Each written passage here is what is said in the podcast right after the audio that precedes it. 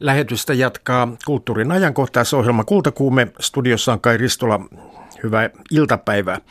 Millä tavalla palliatiivinen hoito johdattaa parantumattomasti sairaita ja heidän perheitään hyvään elämään ja miten kuolemasta on tullut niin kauhea asia, ettei siitä haluta edes puhua siinä päivän keskustelun teemat. Tunnettu islamtutkija professori Jaakko Hämeenanttila avautui Facebookissa päätöksestään jättää Suomi. Tänään hän avautuu kultakuumeen haastattelussa, oikoo väärinkäsityksiä ja kertoo lähtönsä syistä. Maahanmuuttokeskusteluun kyllästyneillä kirjailija Kristiina Brunilla on toive, että ihmiset kohtaisivat aidosti toisensa ja tutustuisivat eri kulttuureihin mitä sitä sanotaankaan veden kaatamisesta hanhen selkään. Julkisivuremontti on ajanut evakkoon päivän kolumnistin taidekriitikko Otso Kantokorven, joka kuluttaa aikaansa puiston penkillä ja yrittää tunnistaa vieraslajeja sitikaneista mamuihin. Tervetuloa Kultakuumeen seuraan.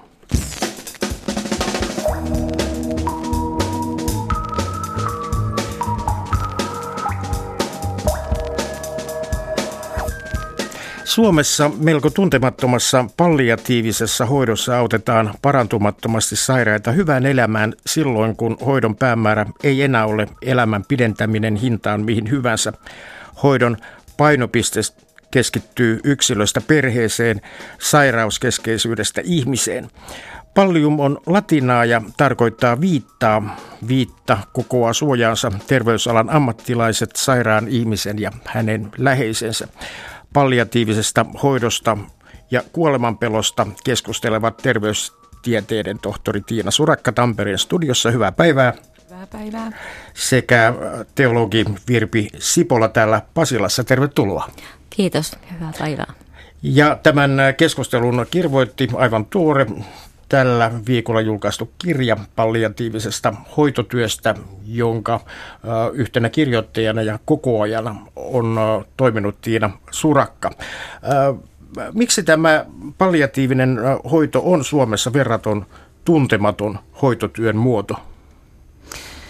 No jos ajatellaan sillä, että, että itse nimi on tuntematon hoitomuoto, että sairaanhoitajat, lähihoitajat ovat kautta aikojen kyllä keskittyneet nimenomaan oireiden, oireiden hyvään hoitamiseen. Että ehkä tässä on ollut se, että, että lääketiede on huikeasti kehittynyt ja, ja silloin kun pureudutaan sairauden syihin, niin puhutaan parantavasta hoidosta ja, ja tänä päivänä jarruttavasta hoidosta, mutta sitten kun siirrytään niihin oireenmukaiseen hyvään hoitoon, niin silloin puhutaan palliatiivisesta hoidosta ja se sana palliatiivinen on ehkä se vieraampi, että hoitotyössä tämä on kyllä hyvinkin tunnettu itse toimintamuoto, eli helpottaa potilaan olemista.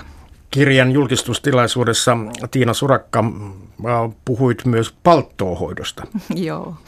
Eli mua sillä lailla, että kun me hirveän herkästi me ammattilaiset mennään juuri sanojen taakse ja, ja latina on juuri vähän semmoista hankalaa, niin, niin sitten kun yrittää konkretisoida justiin, että mitä se tarkoittaa se palliatiivinen hoito, niin palttoo tai takki tarkoittaa just, että siellä on aina kokonainen ihminen sisällä ja, ja, ja meidän pitäisi koko ajan tässä hyvässä oireenmukaisessa hoidossakin niin ää, kohdata ihminen ää, niin fyysisenä kuin tunteen, psyy- psyykkisenä tunneihmisenä tai sosiaalisena yhteisöllisenä ihmisenä tai henkisenä, hengellisenä tai jopa kulttuurisena ihmisenä. Tämä uusi kirja on kuitenkin, se avaa uusia latuja siinä mielessä, että se on myös oppikirja, jollaista ei suoranaisesti vastaavaa ole vielä tätä ennen Suomessa kirjoitettu. Tämä lähti oikeastaan just siitä, että, että Suomen palliatiivisen hoidon yhdistys, joka seuraa nimenomaan tätä palliatiivisen hoidon ja hoitotyön koulutusta ja tutkimusta ja myöskin saattohoidon vastaavaa, niin, niin keskusteltiin siellä meidän hallituksessa justiin, että, että itse asiassa palliatiivisesta hoidosta, joita lääkärit on ansiokkaasti kirjoittaneet, niin siitä löytyy erinomaisen hyviä teoksia. Ja toisaalta saattohoidosta löytyy hyviä teoksia myöskin hoitotyön puolelta puolelta, mutta, mutta hoitotyön ää, tavallaan niin kuin tämmöistä, joka nimenomaan keskittyy palliatiiviseen hoitotyöhön, niin ne on ollut enemmän tämmöisiä projektiluontoisia ää, oppaita ja ne ei ole silloin valtakunnallisessa levityksessä ja se on riippuvainen siitä, että markkinoiko ammattikorkeakoulu esimerkiksi tämmöistä omaa teostaa ja niin edelleen. Kirjaa ei ole tarkoitettu pelkästään oppikirjaksi hoitotyön ammattilaisille, vaan myöskin nämä perheille, perheenjäsenille. Mitä kirja antaa omaishoitajille? Sanoisinko niin, että, että me, meidän toiveena ja tavoitteena on, että löydetään se yhteinen kieli, eli Eli nimenomaan se, että, että kun hoitotyötäkin tehdään siellä kotona ja sitten toisaalta me puhutaan tänä päivänä myöskin hoivasta, eli, eli sitä just mitä tekee ei-ammattilaiset ja vapaaehtoistyöt ja sieltä löytyy se yhteinen tavallaan niin kuin kosketuspinta, eli siellä on tämä parantumaton sairas ihminen, jota omaishoitajat hoitaa ja toisaalta siellä myöskin käy sitten ihan asiantuntijoina sairaanhoitajat, lähihoitajat, niin, niin se, että ei puhuta eri asioista, vaan meillä on, meillä on yhteinen tavoite tehdä parantumattomasti sairaan ihmisen elämästä mahdollisimman hyvää ja, ja kunnioittaa hänen toiveitaan ja hänen perheensä toiveita. Hmm. Palliatiivisen hoidon tarkoitus on kannustaa ihmistä nauttimaan elämästään, työntää sairaus taka-alalle ja, ja näin hoidolla ta, taataan hyvä elämä. Asettuminen potilaan elämäntilanteeseen on vaikeaa ammattilaisellekin, mutta miten työvuo, työvuodet tuovat rutiinia? Virpi Sipola. Niin, no joo. Varmasti on näin, että kaikissa asioissa se kokemus on aina avuksi ja erilaisten kuolevien ihmisten kohtaaminen, heidän läheistensä kohtaaminen ja niissä heidän vaiheissaan mukana eläminen antaa kokemusta siitä, että millaista siinä hetkessä on, millaisissa tunnelmissa liikutaan, millaisia kysymyksiä ihmisten mielissä on. Ähm, jotenkin ajattelen, että sen kymmenen vuoden aikana, kun olen toiminut sairaalapappina tuolla sa- saattohoitokoti Terhokodissa, niin, niin ajattelen, että olen saanut hyvin paljon oppia kuolevilta ihmisiltä ja heidän läheisiltään. Mm. Toimit tällä hetkellä sairaalapappien kouluttajana?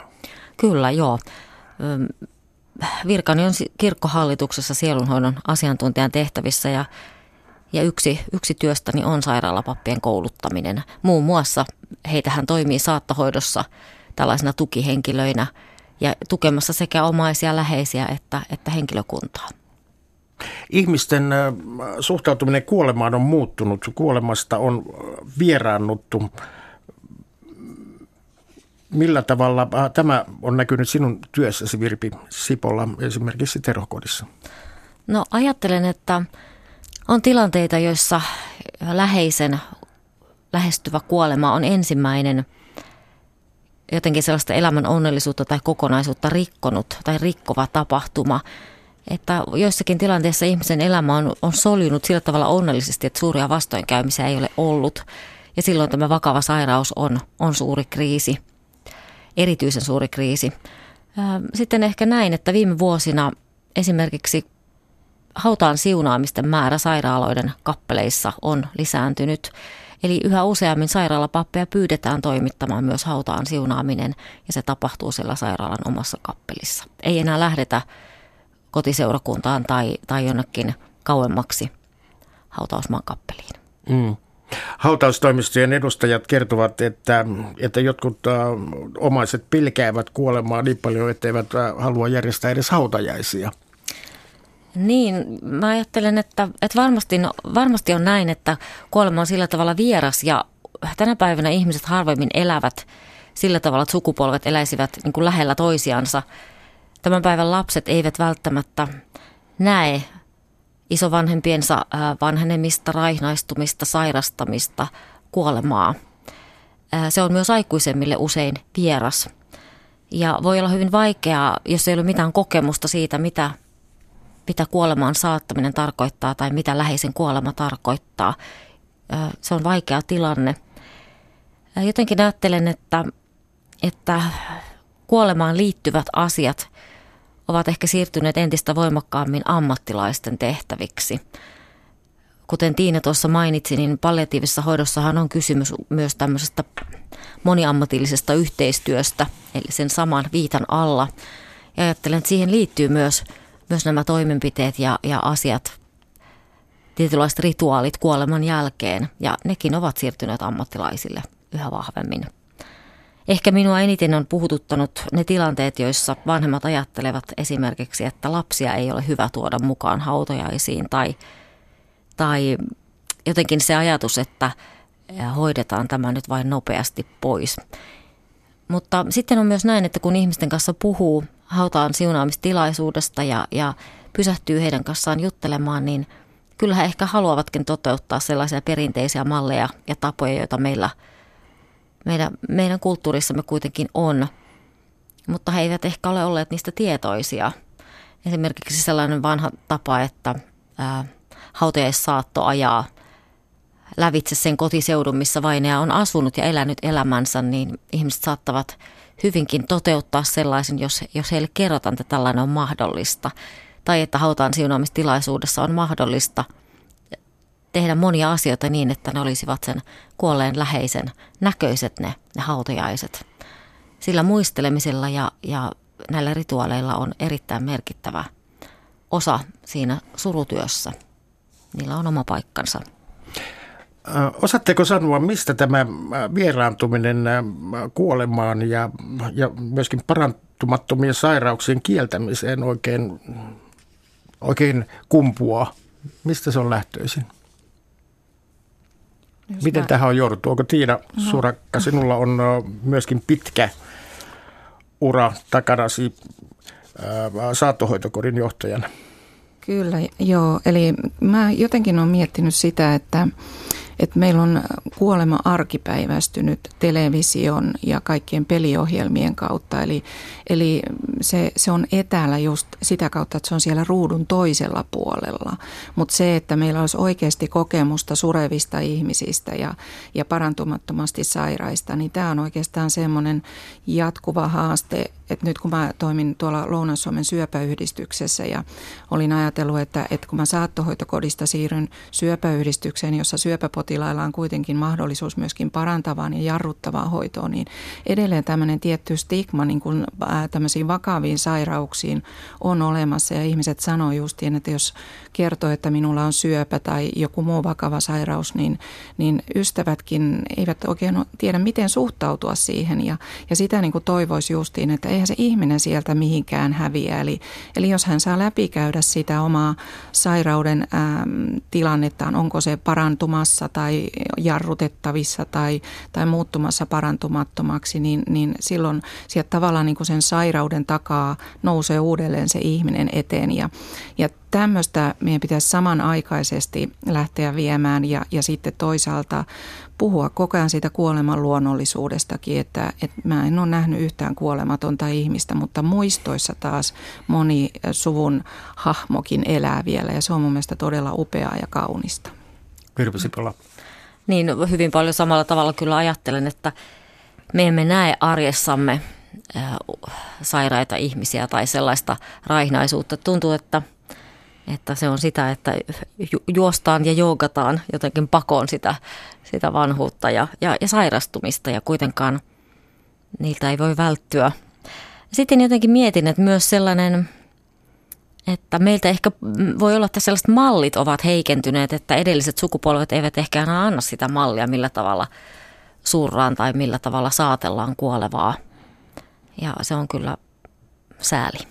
Hmm. Onko tämä jotenkin yleisen maallistumisen mukanaan tuoma ilmiö myöskin? Varmasti osittain. Mä ajattelen, että meillä on helppo tänä päivänä elää siinä harhassa, että tämä elämä on meidän hallinnassamme. Se minusta näkyy elämän alkuvaiheessa muun muassa vaikkapa sikioseulunnoissa tai se näkyy elämän päätösvaiheessa. Me haluamme varmistaa asioita ja, ja on vaikea suostua siihen, että elämässä on tämä epävarmuustekijä, kuolema, jota ei voi hallita. Että, ja ehkä sitten jos ajatellaan, että uskontohan antoi ja antaa edelleen hyvät kehykset tällaisten kysymysten käsittelyyn, että kaikkiin suuriin uskontoihin kuitenkin liittyy se kysymys siitä, että mitä tämän elämän jälkeen ja, ja ajatus siitä, että on olemassa jotain muutakin todellisuutta kuin, kuin tämä todellisuus, jonka me tunnemme. Ja niissä kaikissa on myös ajatus siitä, että elämä jatkuu jollakin tavalla – niin asiahan on, on myöskin niin, että, että paatuneenkin ateisti saattaa kokea tarvetta hengellisten asioiden käsittelyyn sairastuttuaan ja kuoleman lähestyessä. Kyllä, jotenkin mä ajattelen, että ehkä siinä tulee se, että on, on tarko, tarve nähdä oma elämä osana jotain laajempaa kokonaisuutta. Tarve etsiä merkityksiä sille eletylle elämälle ja, ja lähestyvälle kuolemalle. Ja ehkä myös jotenkin löytää sellaista sisäistä rauhaa ja, ja kyllähän uskonto ja, ja hengellisyys, henkisyys ylipäänsä, se myös vahvistaa sitä turvallisuuden tunnetta, joka, joka erityisesti palliatiivisessa ja saattohoidossa on ihan keskeistä. Miten on, onko parantumattomasti sairaalle tavallaan helpotus tietää, että nyt eivät enää lääketieteen keinot auta, voidaan, voidaan siirtyä eteenpäin?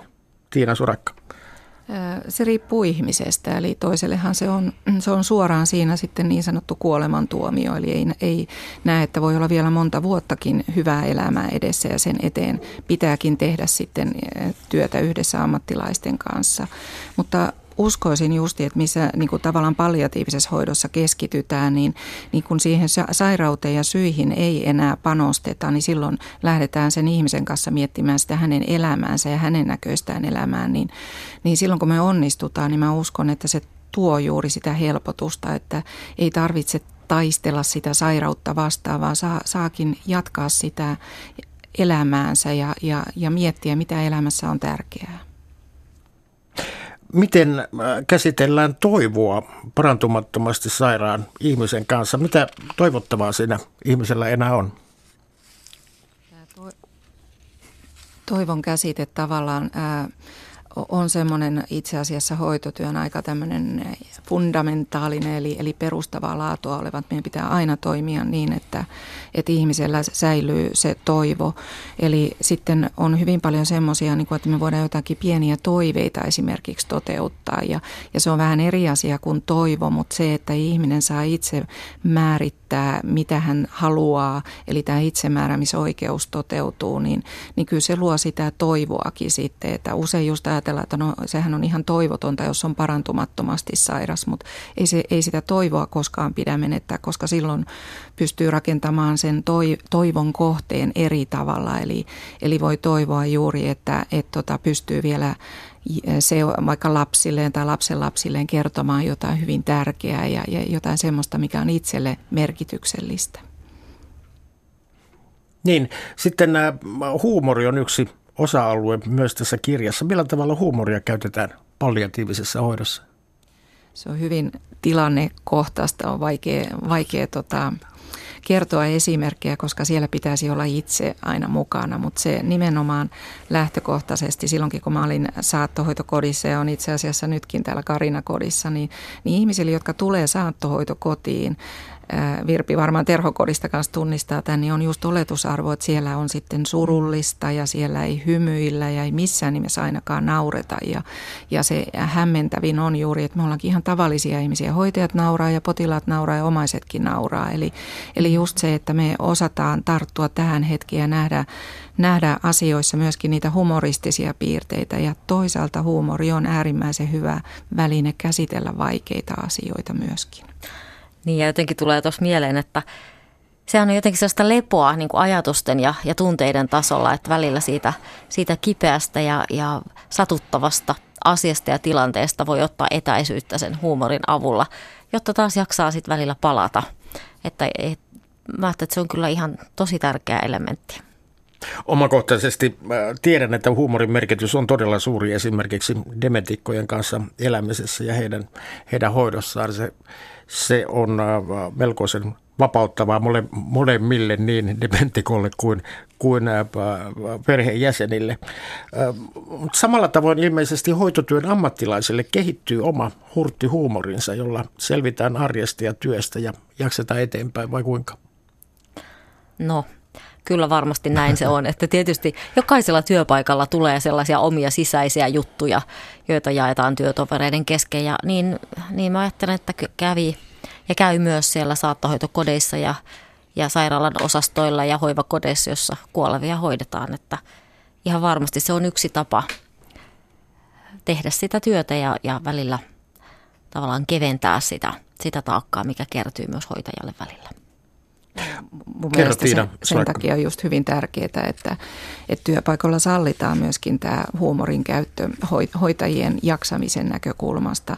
Siinä mä oon ollut aina vaan vähän tiukka ja sanonut, että oven pitää olla kiinni ja toisaalta jos opiskelijoita tulee sinne, niin heille pitää kyllä selvittää sitten, että etteivät he ihan yksilitteisesti ajattele, koska se saattaa todella olla semmoista hoitajien omien tunteiden käsittelyä, jota ulkopuolinen ei välttämättä ymmärrä, mutta työyhteisö tietää heti, mistä on kyse. Ovatko suru ja kärsimys vaikeimpia käsiteltäviä asioita? No. Kumpi aloittaa? Kumpi, niin. Sano vaan Tiina sinä no, Mä ajattelin sillä, että, että kärsimys on niin, niin subjektiivinen, että, että tota, siinä on ehkä hyvin vaikea asettautua toisen kärsimyksen muuta kuin olla ja myötä elää siinä. Mutta suru on ehkä enemmän semmoinen myöskin, mitä me saatetaan niin kuin yhdessäkin surra. Eli, eli surua on jotakin helpompi käsitellä. Että eihän tarvitse kuin jotain surullista elokuvaa tai kirjaa, niin, niin kaikki ymmärtää, missä mennään. Mutta kärsimys on, on semmoinen, että se vaatii mun mielestä vielä suurempaa ammattitaitoa, mutta kumpikin on ö, ilmiöitä, joita ei saa paeta ammattilaisena ja joihin pitää sitten toisaalta pysähtyä parantumattomasti sairaan ihmisen kohdalla. Mm. Niin, niin, jotenkin ajattelen sitä, että silloin jos tai kun ollaan, ollaan kärsimyksen ja surun äärellä, niin se on myös sitä, että kun, jos niitä voidaan sanoittaa, niin, niin sanoilla voi luoda sellaista sitä uutta todellisuutta myöskin ja jotenkin ehkä avata uusia näkökulmia. Toisaalta samalla niistä asioista tulee totta, kun ne sanotetaan – Mm, mutta mä ajattelen, että ne, ne, se myös yhdistää, että silloin ihminen ei jää niin kuin yksin sen kipuilunsa ja sulunsa kanssa. Että, mm. että se jakaminen on noin, niissäkin tosi merkittävää. Seksuaalisuus ei tunnu ihan päällimmäiseltä aiheelta, kun ihminen on saanut tietää, että se on nyt menoa, mutta äh, onko se ihan näin? Ei se mun mielestä kyllä ole, että, että tavallaan meillä niin hirveän herkästi seksuaalisuus liitetään tähän seksiin, mutta seksuaalisuushan on paljon laajempi käsite ja, ja sillä nimenomaan tarkoitetaan sitä, että meillä on varmasti loppuun asti se läheisyyden ja kosketuksen ää, tota, toive ja tarve ja toisaalta sitten, että me haluamme olla loppuun saakka myöskin ää, o, tavallaan niin kuin osoittaa, minkälainen minä olen naisena tai miehenä tai, tai tämmöisiä tärkeitä asioita, joissa tämmöinen sukupuolisuuskin tulee esille. Eli, eli näen sen hyvin tärkeänä myös parantumattomasti sairaan ihmisen elämässä. Ilman muuta ja jotenkin ajattelen, että, että kun puhutaan kokonaisvaltaisesta ihmisen kohtaamisesta, niin sehän on ihan varmasti mukana siinä kaikessa. Ihminen nauttii, ihminen nauttii loppuun saakka kauneudesta ja on luova ihminen. Millainen on kulttuurinen näkökulma palliatiiviseen hoitoon? No itse avaisin sitä kulttuuria, kun se on niin laaja käsite, että, että se voi olla ihan tämmöinen perhekulttuuri, eli, eli just tämänä, että miten esimerkiksi siellä perheessä käsitellään asioita. Se voi olla hyvin erilainen eri perheissä. Se on hyvin tärkeä. Sitten on ihan tämmöisiä maakunnallisia eroja Suomen sisällä ja nyt tänä päivänä me puhutaan monikulttuurisuudesta. Nämä on ymmärrettävä, mutta sitten toisaalta kulttuuriahan on myöskin nämä taide ja musiikki ja, ja elämykselliset nautinnot, että se on niin laaja käsite, mutta se on just se, joka on hyvä työväline myöskin siellä kokonaisvaltaisessa kohtaamisessa. Hmm. Ja tarkoittaa myöskin esteettistä hoitoympäristöä, joka on usein muotoutunut pitkälti työkulttuurista, ei niinkään inhimillisestä lähtökohdista käsin. Tätä keskustelua jatkaisin mielellään pidempään, mutta kello käy. Kiitos haastattelusta Tiina Surekka-Loina, Suomen syöpäyhdistyksen toimitusjohtaja ja teologi Virpi Sipola. Kiitos. Kiitos. Kultakuume.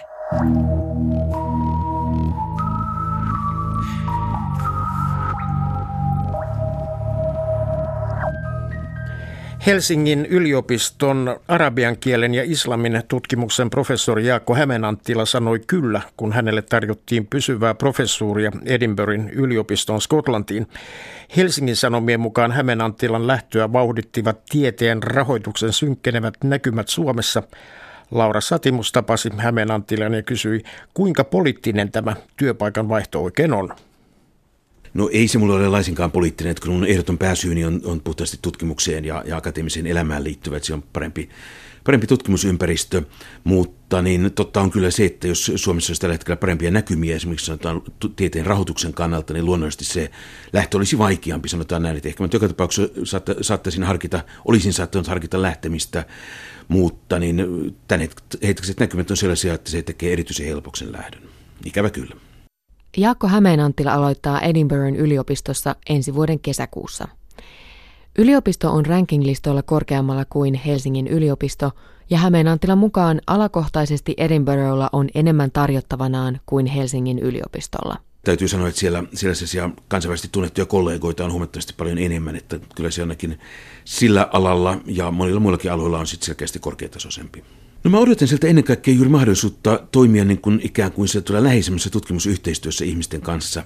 Eli ei mulla ole mitään valmiita suunnitelmia, että ajattelisin, että siellä on se ja se, jonka kanssa halutaan tehdä töitä, vaan pikemminkin sellainen, että siellä on paljon tutkijoita, joiden kanssa varmasti tulee erilaista yhteistyötä tehdyksi. Lähtien siitä, että sitten niin laitoksen kahvipöydässä voi jutella ihmisten kanssa, jotka, on, jotka puuhaa hyvinkin lähellä mun alaani olevissa kysymyksissä, niin kyllä sieltä varmasti löytyy, löytyy kaikenlaista yhteistyömahdollisuutta.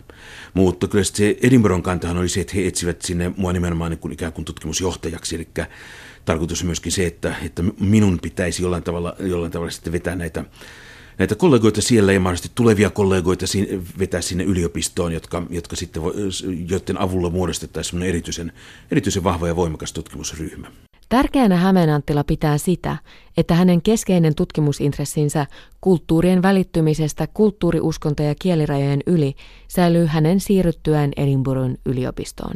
Mitä mieltä Hämeenanttila on siitä, että tässä ajassa tuntuu siltä, että vastaanottajalle juuri uskonto saattaa olla kulttuurin välittymisen este? Uskon, että ehkä on nyky, nykysuomalaisessa kontekstissa muodostaa semmoisen ihmisten epäluulojen kohteen helposti, mutta kyllä kysymys on enemmän, enemmän sitten nimenomaan epäluulot. Mä olen esimerkiksi kääntänyt sanotaan arabilaista tai persialaista lyriikkaa suomeksi, niin kun mä sitten jossakin, sanotaan vaikkapa parhaimmillaan jossakin kapakassa lukenut runoillassa runoja, niin en mä nyt ole huomannut, tai käännöksiä, niin en ole kuitenkaan huomannut, että siellä se, että se tulee islamilaisesta kulttuurista, se, että siellä mainitaan jotain islamilaisia asioita siellä tekstin joukossa, niin en ole koskaan huomannut, että se mitenkään vaikeuttaa suomalaisen lukijan ymmärrystä.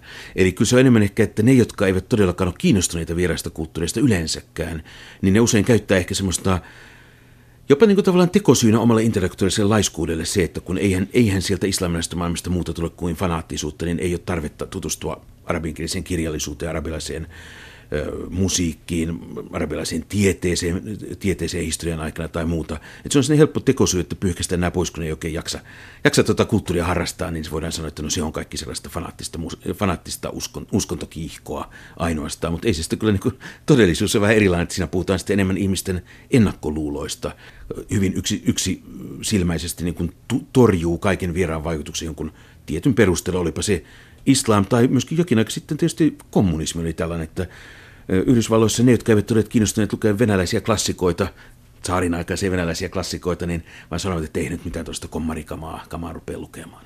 Mitä sä yleisesti ajattelet tästä Suomessa nyt kyllä vallitsevasta tällaisesta muukalaisvastaisuudesta, siitä puhumisesta ja, ja, ja ennakkoluuloista, muun muassa uskontoja kuten islamia kohtaan? On tietysti hirveän valitettavaa, että meillä on ö, jonkin verran kasvanut tuommoinen epäluuloisuus ulko, ulkopuolisia, ulkopuolisia kulttuureita kohtaan tai ylipäänsä välillä Suomen rajojen ulkopuolisia asioita kohtaan. Mutta kyllä mä myöskin sitten sanoisin, että mulla on hiukan itsenäisen olo, että meillä ikään kuin semmoinen sosiaalinen media ja, ja toisaalta ihan myöskin sitten niin kuin printti, ja, printti ja radio- ja televisiomedia, niin hitusen liioittelee näitä asioita tai antaa ehkä niin kuin, tulee antaneeksi väärän kuvan tilanteesta, että kun nettikeskustelussa huudetaan sitten kuolemaa kaikille A. muslimille, B. ulkomaalaisille tai C. jollekin muulle ryhmälle, niin se ei kuitenkaan ole sillä tavalla laaja kansan mielipide, että mä nyt tuolla Helsingin keskustassa kävellessä ei näe, että siellä ihmiset kivittävät erinäköisiä ihmisiä. Että kyllä se on kuitenkin, luojan kiitos, se on, se on kuitenkin aika, aika vähäistä. Ja mä luulen, että meillä on tultu vähän semmoiseen kollektiiviseen vainoharhaan tässä, sanotaanko viime vaalien jälkeen, että, että jotenkin on aika paljon ihmisiä, jotka kuvittelevat, että meillä käy, on sun joku rotutaistelu menossa – mutta sitten kun katsoo niin realiteetteja, niin se näkyy netissä, se näkyy, näkyy tyhmien ihmisten tyhmillä keskustelupalstoilla, mutta ei se sitten tuolla kadulla niin vahvasti kuitenkaan näy, mikä on hyvä asia. Eli ei sitä vähätelläkään pidä, eli toki valitettavaa on, että meillä on epäluuloja, on, meillä on fanaattisuutta, ne ovat, ne ovat ikäviä asioita, mutta on ehkä myöskin tärkeää, että ei lähde mukaan sellaiseen kuvaan, että täällä on tällainen piiritystilanne ja maailma on nopea, nopeata vauhtia muuttumassa hirvittäväksi paikaksi. En itse usko siihen, enkä myöskään usko, että se on kovin terveellistä uskoa tällaiseen kuvaan. Eli ei saada nyt otsikkoa siitä, että, että Jaakko Hämeenantila jättää Suomen tämän muukalaisvastaisen ilmapiirin takia.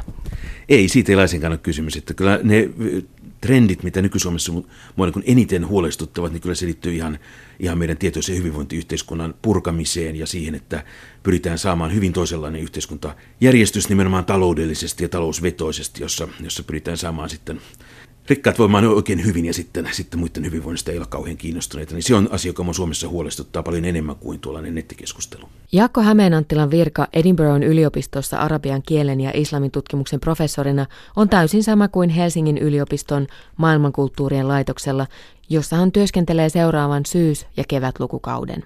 Vierailuprofessuuri Edinburghin ei ollut hänelle vaihtoehto. Oikea kansainvälistyminen on sitä, että lukee ulkomailla julkaistuja tieteellisiä kirjoja, kirjoittaa itse sellaisiin sarjoihin ja sellaisille kustanteille, joita luetaan ympäri maailman. Tietysti kansainvälisellä kielellä sen täytyy myöskin olla. Ja mä itse olen pitänyt sellaista vähän sellaista niin kuin tiedeturismina sitä, että mennään vuodeksi jonnekin tai puoleksi vuodeksi jonnekin. Se on varmasti hauskaa, se on mukavaa, se voi olla virkistävää saada pieni tauko normaaliopetuksesta, mutta mun on aina ollut hyvin vaikea nähdä, että semmoinen pikainen käväisy jossakin toisi jotain uutta substanssia. Jaakko Hämeenanttila on käynyt vain kerran Skotlannissa tänä kesänä, mutta on tietämättään valmistautunut muuttoon jo vuosia. Kuinka ollakaan tämä täysin sattumaa, että mä olen, mä olen vuosikaudet rakastunut skottimurretta ja mä olen jonkin verran sitä, sitä niin kuin pienessä määrin jopa itse opetellut ennen kaikkea. Olen, olen lukenut paljon kirjoja, jotka on kirjoittu skottimurteella. Mä, mä olen, mä olen mielelläni kuunnellut skotlantilaista kansanmusiikkia, että mä olen kyllä aina harrastanut sitä vähän, että kyllä se on jossain määrin tuttua. Ja lähteekö vaimosi Virpi mukaan myös? No meillä on nyt tarkoitus pitää sellaista kahden kodin asuntoa, että en mä ihan voi sanoa, että mä olen commuting henkilö tai jälkeen, eli työ, työmatkalla käväisisin siellä tai täällä. Että kyllä mä varmaan tulen paljon enemmän olemaan Skotlannissa ja vaimoni tulee varmasti paljon enemmän olemaan Suomessa, mutta selvä on myöskin se, että toisinaan hän tulee olemaan Skotlannissa ja toisinaan minäkin pystyn olemaan sitten Suomessa. Että kyllä me jatketaan kahden kodin perusteella. Toimenpiteet kiltin hankkimiseen ovat jo suunnitelmissa mä kyllä korostan sitä, että kun mä oon semmoinen perinteitä arvostava, niin kyllä mä ensin haluan kunnon lausunnon sieltä, että miten suhtaudutaan ihmisiä, jotka eivät kuulu mihinkään klaaniin, koska siis vanha systeemi on se, että kilttiä saa käyttää vain, jos siinä on oman klaanin tunnukset, kun minä nyt sattumassa ei klaania ole. Mutta jotenkin epäisin, että nykymaailmassa tämä on ehkä voinut helpottua. Että musta tuntuu, että kyllä mä saatan ihan toteuttaa sen ajatuksen, että mä kävisin kysymässä parilta ihmiseltä, ehkä tutustun siellä, että, että, että miten, miten aidot skotit nykyään tämmöiseen suhtautuu, jos ne on sitä mieltä, että ei siitä vaan hankin kiltti, jos haluat, niin näin jo valmiiksi kilttiliikkeen siellä. Ja ehkä nyt tässä maailmanajassa niin semmoinen mamu kilttikin voisi olla ihan paikallaan. Ehkä sitä voisi miettiä sitä sinivalkoista kilttiä. Näin professori Jaako Hämeenanttila Laura Satimuksen haastattelussa. Huomenna kultakuumissa on luvassa suuri yliopisto erikoinen. Kuvitelkaa millainen olisi yliopisto ilman asiakaslähtöisiä innovaatioita, tuottavuuden kasvua, yritysyhteistyötä ja digitaalista palvelun tuotantoa.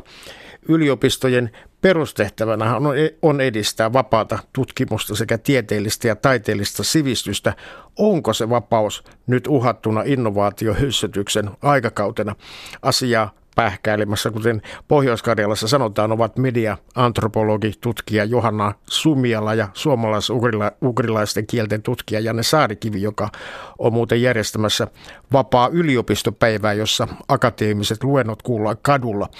Eikä tässä vielä mitään. Euroopan historian professori Laura Kolbe paljastaa, miksi hänen mielestään akateemisen kulttuuriperinnön ymmärrys on nyky-Suomessa hukassa, näin se Suomena kultakuumessa. Kristiina Bruun on Lappeenrantalainen kirjailija, jonka esikoisteos Kaikki mikä on sinun julkaistaan ylihuomenna perjantaina. Sama nainen on myös Lappeenrannan kaupungin markkinointi- ja asiakaspalvelupäällikkö Mirka Raaman. Romaani kertoo karjalaisesta Annasta, joka päätyy New Yorkin kautta Bangladeshiin se on tarina ihmisten kohtaamisista, mutta mikä siinä on fiktiota ja mikä faktaa ja mitä Kristiina Brun haluaa kertoa tällä tarinalla? Iida Rauhalammi tapasi kirjailijan. Tässä on siis suomalainen nainen ja bangladesilainen mies ja sinä olet myös suomalainen nainen ja sinulla on bangladesilainen mies, niin kuinka paljon tässä on sitä sinun omaa elämääsi? No ehkä tämä oli hauska, helppo lähtökohta lähestyä tätä asiaa ja todellakin mä olen itse hänen takiaan joutunut sinne Bangladesiin ja aluksi äh, sieltä vartavan kulttuurishokin saanut ja se, siitä jäi vaikutus, miten sitten opin elämään siellä. Se oli niin mielenkiintoista kaikkiaan ja se on antanut mulle valtavasti ne kohtaamiset siellä. Niin siitä oli hyvä lähteä, mutta se ei tarkoita sitten, että se, se Anna on sitten etänytetty. Minusta hän ei ole henkilönä minä eikä ne tapahtumat ole kaikki tosia, mutta se paikka ja ne ihmiset, miten he elää hyvin eläväisinä on totta. Mitäs, mikä, mitä sieltä Bangladesista on jäänyt eniten? Eh, ehkä mitä me huomaan lähinnä, että siellä oltiin iloisia vähästäkin. Aina autettiin toista, oltiin hyvin vieraanvaraisia, kunnioitettiin vanhempia, arvostettiin todella sitä perheen aikaa. Ja sen huomaa Suomessa, myös tuntuu, että ihmiset valittaa niin turhista asioista. Me voitaisiin hymyillä vähän enemmän. Yksi hymy tuo sen toisen hymyn ja ihmisten välinen kohtaaminen tuntuu olevan välillä helpompaa vieraan kulttuurin kanssa, vaikka jos osannut samaa kieltä kuin joskus Suomessa. Tähän täytyy kyllä tosin sanoa, että Lappeenrannassa on tosi upea olla, että on ainut paikka, mihin muuttaisin takaisin Suomessa, koska täällä on helppo puhua kenen kanssa tahansa missä vaan.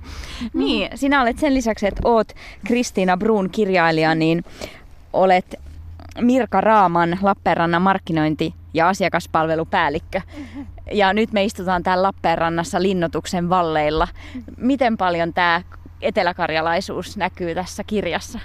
No se Anna on totta kai karjalainen, siis se on aivan eri, erityistä olla karjalainen ja tämä on se paikka, mihin mä oon sitten palannutkin, lähtenyt Dallasin ja Dagan kautta palannut takaisin Lappeenrantaan. Tämä on pieni suuri kaupunki ja myös, mä oon aina ollut hirveän ylpeä Lappeenrannasta ja markkinoinut tätä jo ennen tätä virallista virkaanikaan. No miksi sitten halusit lähteä pois täältä silloin nuorena?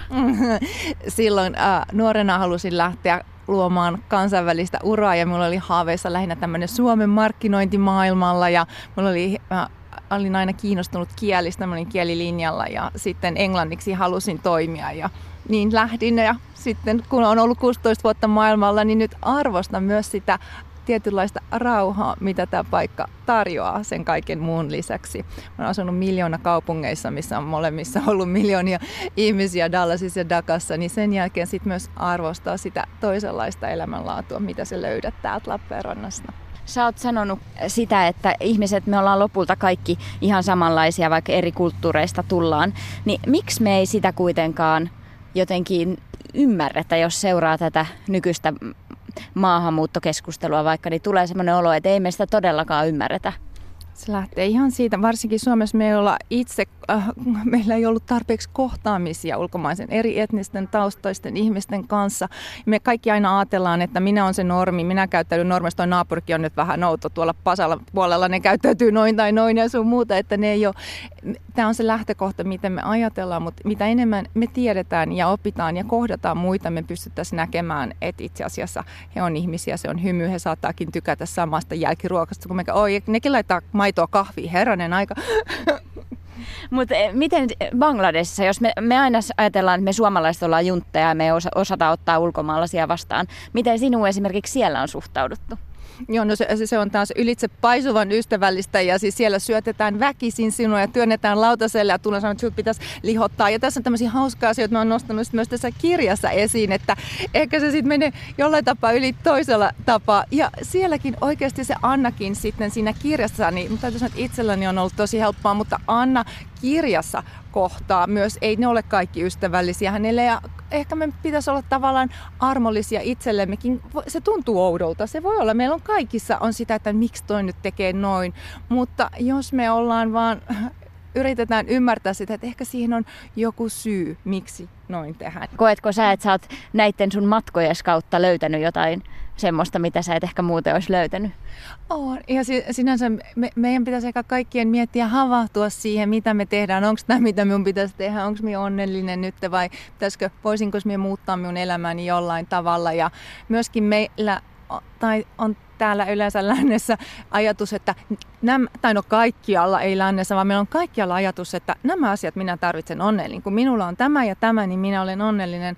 Onko se sitten todella jotain, mitä minä itse haluan? Ja ehkä meidän pitäisi ajatella vähän avarammin, että ehkä se kohdata, joskus yl, se yllättää joskus se onni, niin, että ehkä se onkin ihan jossain muualla. Se on jotain muuta, mitä me oletettiinkaan sen olevan. Ja sitten kanssa tässä kirjassa niin puhun niistä kaikista henkilöistä, vaikka tulee hyvin erilaisista lähtökohdista, niin he kaikki muuttaa sitä elämäänsä ja he löytää jollain tapaa, he työskentelee sitä onnea kohti tai he havahtuu onneen jollain yllättävällä tavalla. Miksi me tehdään jotain, mikä, mistä me ei pidetä? Oikeasti, että elämä on liian lyhyt, että pitäisi tehdä asioita, mitkä meitä oikeasti kiinnostaa havahtua siihen, mikä tekee meidät onnelliseksi ja pyrkii tekemään sitä enemmän, niin me ollaan kaikki paljon onnellisempia. Sä oot sanonut, että sä haluaisit vaan kirjoittaa ja välillä vähän puhua. Ai niin, sekin vielä. Joo, kyllä. Kirjoitan nyt toista romaania, että siis tää on todella kiva, että se on se asia, missä minä viihdyn. Kirjailija Kristiina Bruunin tapasi Lappeenrannassa Ida Rauhalammi. Keskiviikon kolumnisti, taidekriitikko Otso Kantokorpi tutkailee maailmanmenoa puiston pinkiltä. Kohta kuulette miksi. Raittiissa ilmassa ajatuskin avartuu tutustumaan erilaisiin luonnossamme esiintymiin vieraslajeihin. Talossa, jossa asun, on käynnissä julkisivuremontti. Asun muovin sisällä. Sitä peittää jopa Coca-Cola-mainos. Juon aamukahvini viereisessä puistossa, koska jostain syystä tupakoin. Käyn siellä tiheään. Ensin minua harmitti, mutta nyt olen oppinut jo nauttimaan. Istun rauhassa ja ajattelen mitä tahansa. Välillä ajatus lentää korkealle, välillä se myötäilee matalalla lentoradalla alakuloani. Toisinaan yritän tunnistaa faunaa ja floraa. Puiston reunalla, Sinebrykoffin taidemuseon istutuksissa, asuu tällä hetkellä kuusi sitikania – Sitikanit eli villikanit muodostavat vapaaksi päästetyistä tai karanneista lemmikkikaneista syntyneen populaation. Villikania nimitetään vieraslajiksi. Niiden koetaan olevan ympäristölleen haitallisia ja kaupunki on harventanut kantaa metsästämällä. Helsingin eläinsuojeluyhdistys on toista mieltä. Kanit ovat jo vakiintunut osa kaupunkiluontoa ja heidän mukaansa media on paisutellut niiden aiheuttamaa tuhoa. Kanien seuraaminen on tuottanut lisätutkimuksia. Nyt tiedän, että Helsingissä on maailman pohjoisin vakituinen kanipopulaatio. Tieto saa minut katselemaan kanejani uusin silmin. Onkohan aamukahvimaisemmassani jotain heroista? Katson televisiosta usein luonto-ohjelmia ja minua naurattaa, kun Mangustiklaani ja seuraava kuvausryhmä on antanut jokaiselle yksilölle nimen. Tämä sai minut tutkailemaan kanejani uusin silmin. Olen jo useamman päivän yrittänyt tunnistaa niitä yksilöinä. Toisinaan saan tarkkailla niitä aika läheltä. En ole kuitenkaan oppinut erottamaan niitä toisistaan. Päätin antaa ensimmäiselle tuntomerkeillään erottuvalle kanille nimen Pekka, mutta en ole vieläkään erottanut Pekkaa muista. Toisinaan katselen puita. Tunnistan jokaisen yksilön, koska ne eivät liiku. Mitä tarkoittaa tunnistaminen? Erotan ne yksilöinä, mutta en pysty nimeämään kaikkia. Maalikko tunnistaa puut lehtien muodosta sekä rungon rakenteesta ja kuvioinnista. Vaimoni on puutarhuri ja muistan ihmettelyni, kun hän suoritti talvidendrologian kurssin. Kuka maalikoista osaisi tunnistaa talvikaljujen poppeleiden lajeja silmujen muodoista? Tiedän, että osaa puista kutsutaan jalopuiksi – Luokitus ei ole luonnontieteellinen, mutta sitä käytetään yleisesti. Se kuitenkin vaihtelee maittain. Suomessa esimerkiksi tervaleppää ei ole tapana nimittää jalopuuksi, mutta Keski-Euroopassa se useimmiten sellaiseksi luokitellaan. Koska jalopuu ei ole niin sanotusti tieteellinen luokitus, sanan alkuperän selvittäminen ei onnistu helposti. Selityksiä on varmaankin kaksi, harvinaisuus ja markkinahinta. Kartanoiden puistoihin istutettiin aikoinaan harvinaisia lajeja, ja sitä kautta puistoista on muodostunut nähtävyyksiä.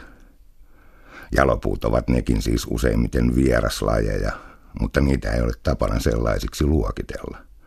Varmaankin siksi, että ne ovat yksilöitä, toisin kuin Espanjan siruetanat. Koiria tarkkailin eniten. Ne olen oppinut tunnistamaan hyvin, koska useimmat tekevät saman reitin joka aamu. Koiralajien tunnistamista vaikeuttaa se, että niiden joukossa on sekarotuisia koiria. Ja varsinkin se, että monet omasta mielestäni sekarotuisen näköiset turrit ovatkin nimenomaan jotain harvinaista ja kallista rotua. Jalokoiria ei kuitenkaan ole olemassa. Koiria on myös kiva rapsutella, jos isänet ja emännät sallivat. Yhden kanssa olen jo ystävystynytkin. Se on kahdeksanvuotias Labradorin noutaja, nimeltään Vili. Isännän nimestä ja iästä minulla ei ole aavistustakaan. Vili heittäytyy eteeni hiekkakäytävällä ja odottaa rapsutusta, eikä tahdo helpolla luopua hetkestämme. Ihmisiäkin tunnistan jo aika paljon. Lapsia ei kuitenkaan saa rapsutella. Jos katselisin naisten pyllyjä ja yrittäisin tunnistaa ja luokitella niitä muotojen perusteella, en saisi kertoa sitä julkisesti, koska minut luokiteltaisiin seksistiksi. Tässä tapauksessa siis kulttuurinen luokittelu estää biologissävyisen luokittelun. Kahvilan tummaihoisen siivoojan kanssa vaihdamme jo tervehdykset, ja emmeköhän jo kohta kuulumisiakin. Hänen nimeään en vielä tiedä. Jos hän työskentelee tilapäisesti maassa, hänet luokitellaan vierastyöläiseksi. Voi hän olla ihan syntyperäinenkin.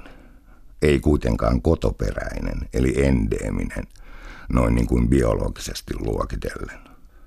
Toisinaan juttelen vanhan tuttuni Pekan kanssa. Hän asuu asuntolassa ja hänen habituksensa on muuttunut. Hänet voi ulkoisten tuntomerkkien mukaan luokitella syrjäytyneeksi. Hän on varmaankin myös vieraantunut. Hänen kaltaisiaan ihmisiä on yritetty häätää puistoista kuin kaneja. Helsingin poliisilaitoksen historiassa kerrotaan, että vuoden 1975 etykokouksen alla jopa tasavallan presidentti teki aloitteen katunäkymän puhdistamiseksi puliukoista. Olin tuolloin töissä Finnairin rahtivarastossa ja tutustuin elämäni ensimmäiseen mustaan mieheen, jonka kanssa silloin ystävystyinkin. Hän oli suomalainen ja hänen nimensä oli Kalle. Näin taidekriitikko kolumnissaan Otso Kantokorpi.